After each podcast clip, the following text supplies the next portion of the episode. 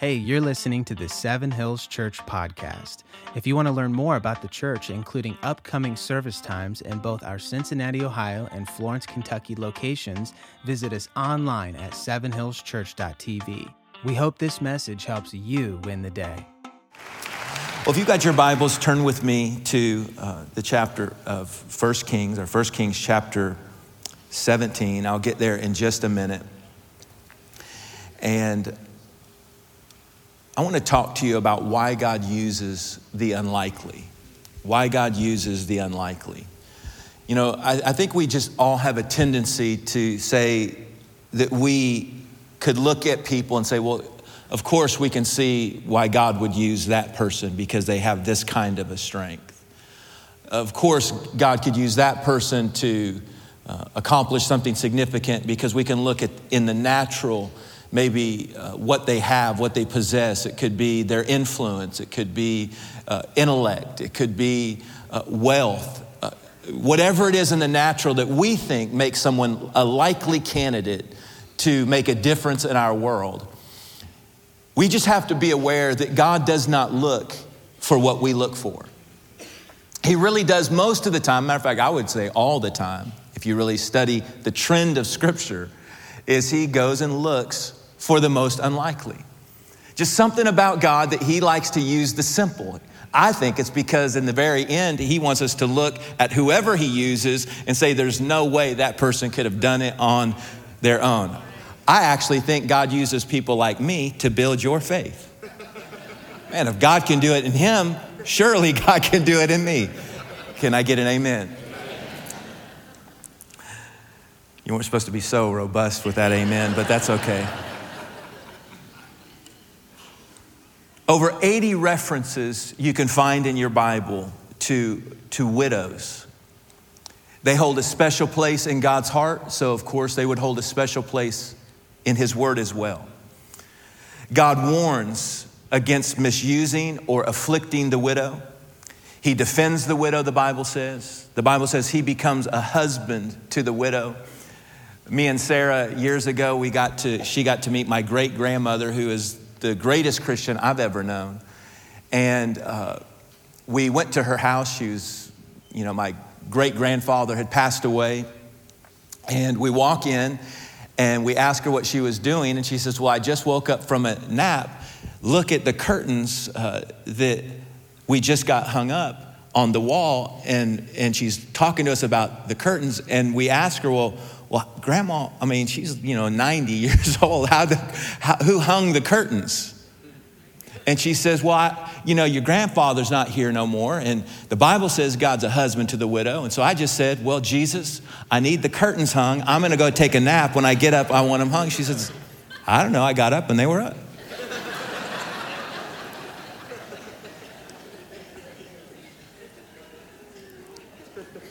You're like, I don't believe that. Well, if you sat down with my great grandmother, I promise you, you would question whether or not you should question her. She's just one of those people where you looked into her eyes and you knew she knew. 1 Timothy 5 and verse 3 says to honor the widows. Well, we would know that in Bible times that a widow, because of the loss of her husband and the loss of really the the one that would earn and provide for the family in most cases, is gone, that the widow would find it almost impossible to survive without assistance and help from family members or, or those who were close to that widow.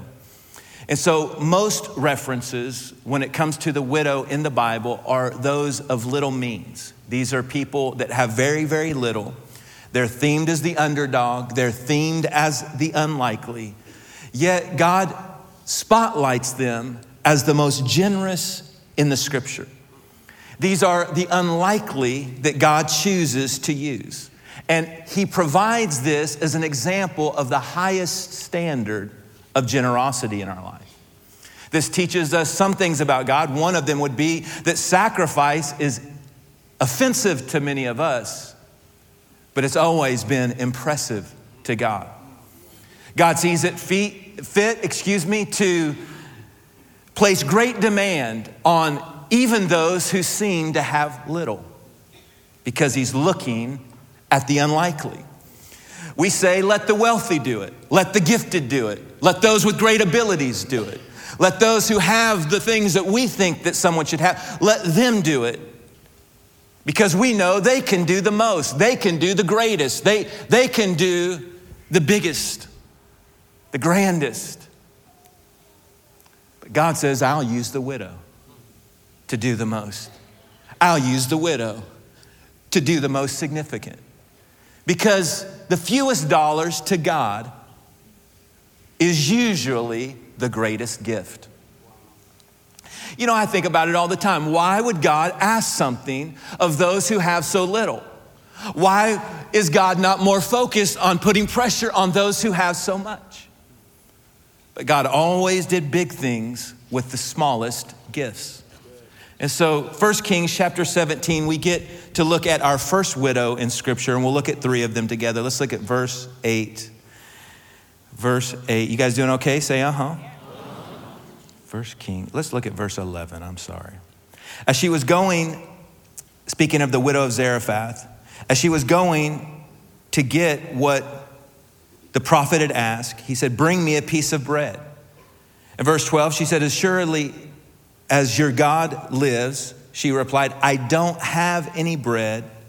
I only have a handful of flour in a jar, a little olive oil in a jug, and I'm gathering a few sticks to take home, eat a meal for myself and my son that we may eat and die.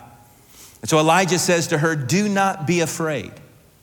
Go home, do as you have said, but first make me a small loaf of bread that you have and bring it to me, and then make some for yourself and your son. For this is what the Lord God of Israel says the jar of flour will not be used up, and the jug of oil will not run dry the, until the day the Lord sends the rain. She went away, did as Elijah had told her.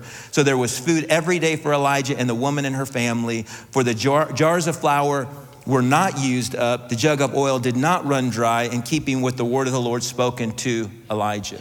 So, number one, Number one, we learn that if you're going to be the unlikely, the first thing that we do is we have to find our gift. You have to look for it. Isn't that interesting that, that it actually takes effort? It's, it's not just going to come to you, you have to spend time looking.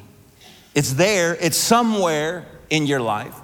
I'm not the one that knows your situation, I'm not the one that knows the details, but I am sure that everybody in here has a gift. They have that which God has given them. And at some point, God looks at our life and He places a demand on us, and it's our responsibility to find the gift. God comes to Elijah, the brook had just ran dry, and He said, I want you to go to Zarephath, and there you're going to find a widow. She's waiting for you. Now, this widow is in a desperate place. She's waiting to die. And first, she's going to bury her son, and then she's going to die as well. She's in a tragic place. And I want you to go there, and I want you to place a demand on that woman. Elijah goes. I don't know what he was doing along the way. I'm guessing he would be like me, arguing with God. Surely there's Mr. Big Bucks there. Surely there's Mr. Wealthy there. Surely there's, sure, why would you want me to go place a demand on that? But yet Elijah goes, he obeys God, he asks for her for bread, and she says, I don't have bread. I don't have what you're asking for. And as a matter of fact, how dare you ask me for that? How dare you, in light of all that I'm up against and all that I'm facing, do you have any idea what it's like to not just face your death, but to look at the possible death of your son? I don't have any bread. He said, But what do you have?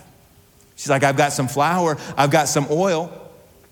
You know, and the point is, is sometimes we get all focused on that which we don't have and we don't look at what we do have. I don't have this, but you have something. That's why I love when we start to get ready for things like Heart for the House. Everybody focuses on the financial side, but God could care less about that.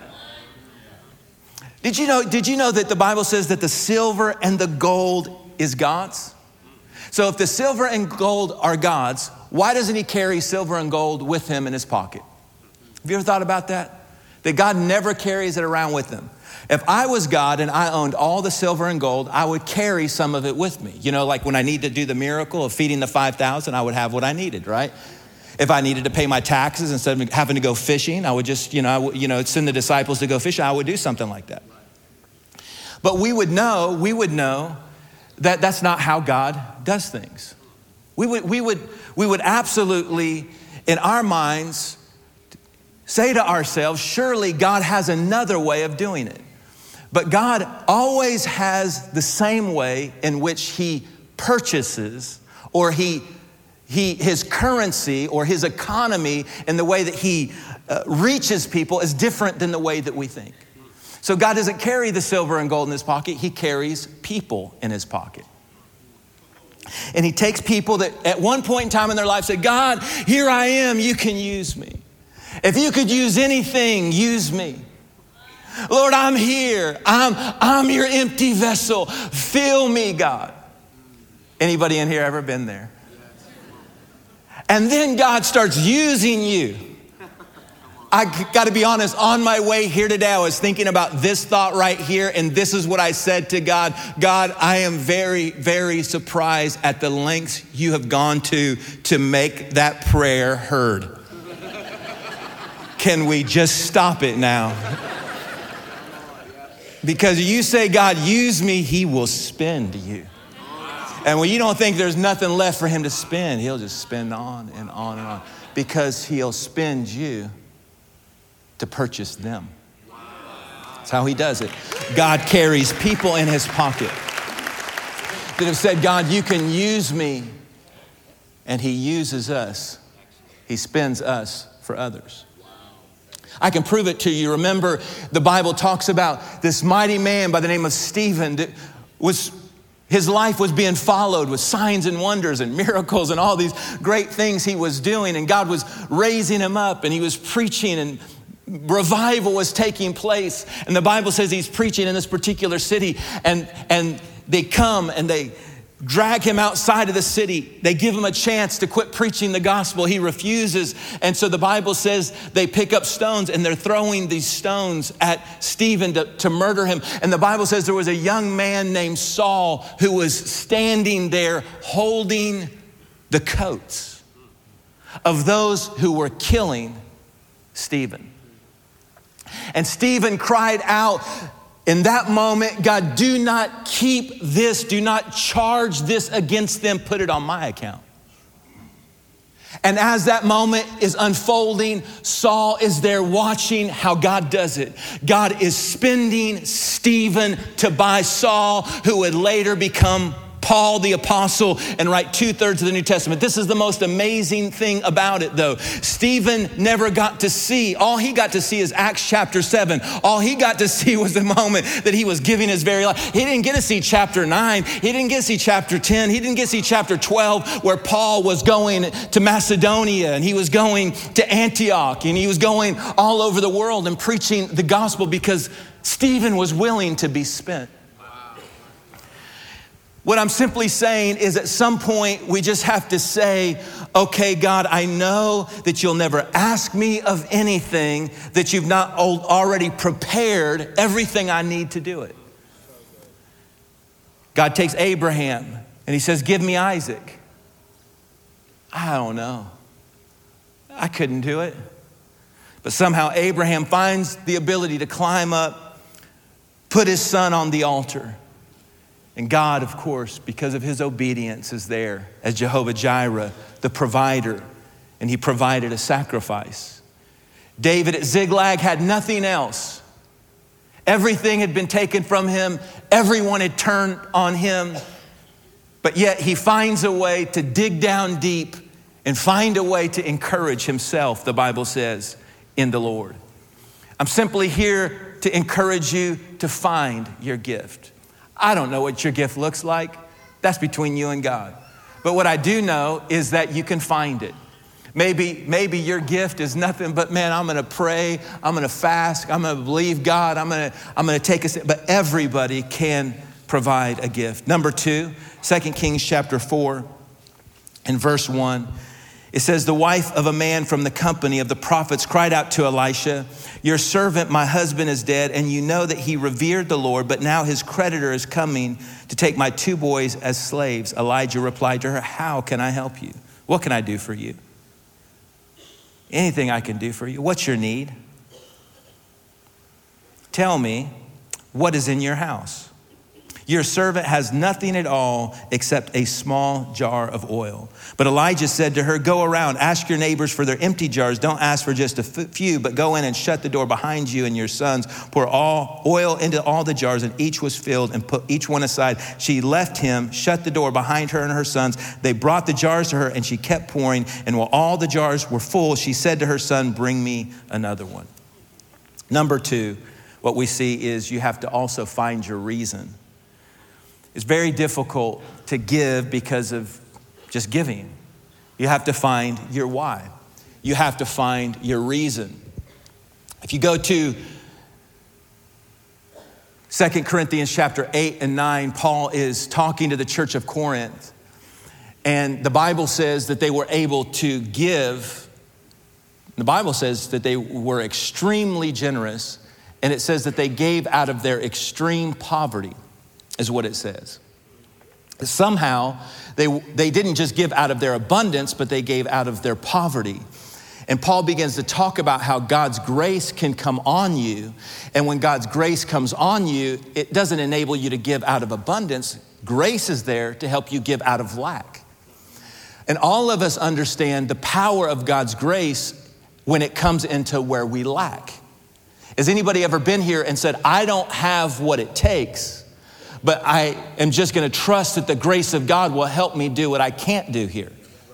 Has anybody learned God's grace like that?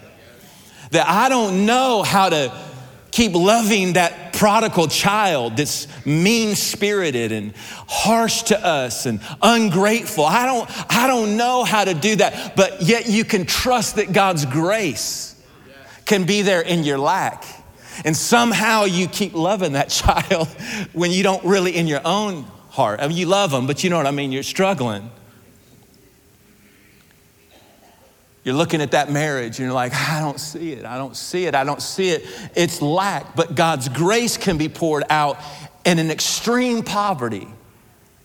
The Bible says He can enable you to give. And this is what the Bible says how, how they did it. Paul said this was not a command that was given to you, which is not that good that God's not commanding you to do anything. Everybody needs to know that. Paul said that this moment wasn't a command, but that they were able to give out of their extreme poverty in light of Jesus becoming poor. It's speaking of Calvary, is what it was speaking of. He became poor so we, we could become rich. You know what Paul was saying? Is if we ever need a reason to give, all we have to do is look at the piercing love that Jesus poured out on Calvary for us. And when we consider the great sacrifice that he made, it gives us the reason, the reason that we need to say, okay, God, what do you want from me? What do you want me to do? You have to find a reason. In this story, the widow is there because of course, her husband has passed away. She's living in fear that the creditors, because her husband took out debt that he could not return, he could not pay back.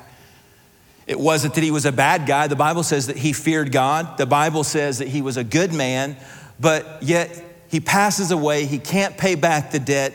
The system got the best of them. The creditor is coming, and the payment is going to be her kids are going to be taken from her and is going to have to work off her husband's debt. And so the prophet comes and he's trying to get her to see beyond the situation. He's trying to get her to see the future and see what God can do. He's trying to get her to get out of being caught up in this moment, in this difficult place. It's not her fault, but yet he's trying to help her get a vision for her future. And the Bible says so. He comes to her and he says this number one, what do you want? What do you want? And this is where we love God. When God comes and says, What do you want? What do you need? Tell me what you need. Oh, God, I need this, and I need this, and I need this, and I got to have this. And what about this? And I'm believing you for this, and I'm praying about this. And oh, God, you know, I got this dream and I got I got this, you know, vision board somewhere and this thing that I'm trying to believe. All these things. But then the next question is where we struggle. Well, what do you have? We don't like that.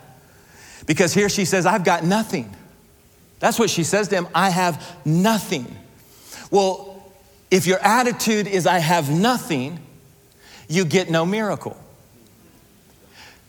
So she has to get back to the point and be honest with herself and tell herself the truth. So she's like, well, okay, nothing was extreme.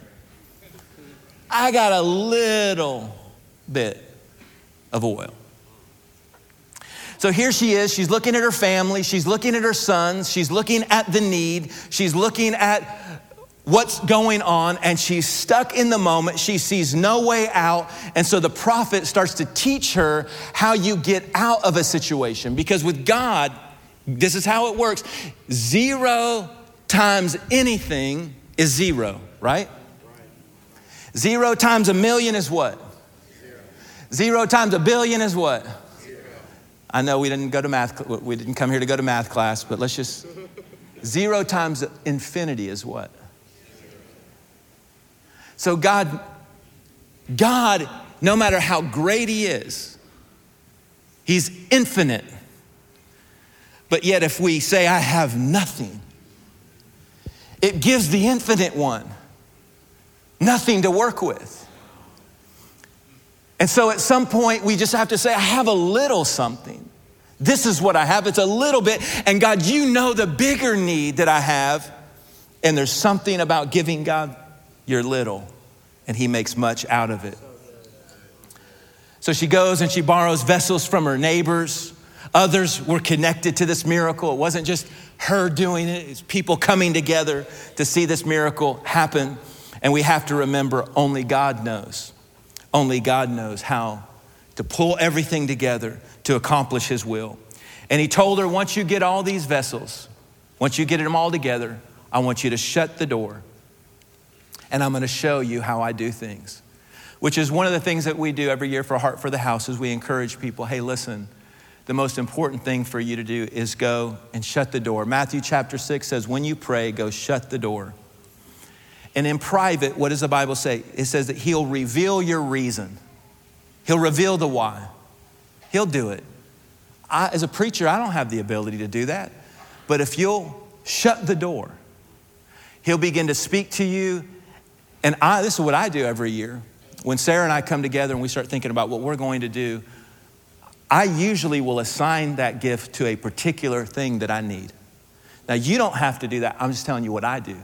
Because I look at it like, okay, God, I'm doing this so those women that are in a difficult place can maybe have a chance to choose life for their child. I'm doing this because those women incarcerated, we can, all you got to do is talk to one person that's a part of the team that's going, and they'll start crying and weeping as they're watching the hearts of these women just completely moved in altars, weeping and crying and giving their lives to you. I, I, I, I, I God, I'll do it. I'll do it to build campuses. I'll do it, God, to, to help with addiction recovery. I will do it. We'll do it. The answer, the answer is yes, but can I take a second and talk to you about I'm struggling over here. And I don't mind doing this, but God, I'm partnering with you and I'm asking you to do a miracle in my family, in my home, or in this situation, or in my finances. And you assign, you attach something to what you're doing for God. You go into private, let Him give you the reason why. Number three is found in Luke chapter 21, and this is my favorite one. Let's look at verse 1. As Jesus looked up, he saw the rich putting their gifts into the temple treasury. He also saw a poor woman put in two very small copper coins. Verse 3 Truly I tell you, he said, this poor woman has put in more than all the others. All these people gave their gifts out of their wealth, but she, out of her poverty, put in all she had to live on. Man. Whew. So I don't watch but Jesus watches what we do. And I think the third thing we need to look at is we need to remember whatever we do, whatever reason we find, whatever motive we have, Just remember in the end that God takes note of what we give. That God is taking note, not of those who give out of their abundance, but He's taking note of those who give out of their lack.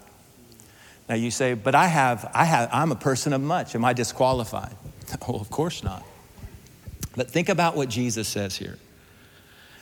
He doesn't say, here this widow woman is, she gives two pennies, is, and she gave more than the person who gave the largest amount. That's not what it says. It says you can take all of the treasure and the wealth that everybody bought, add it up, add it up, and take this woman's two pennies. And she has outgiven all of them because God doesn't need all of it. He just needs a little. Just a little obedience. Just a little prayer. God use me. That's it's we make it so hard, don't we? We make it so hard. Surely this doesn't make a difference. Surely this doesn't matter. Surely being in the parking lot isn't that big of a deal. Surely being back in the nursery isn't that huge of a deal. Surely it's not making that much of a difference because surely these people that we think could make the difference, but Seven Hills was never built that way and it never will be.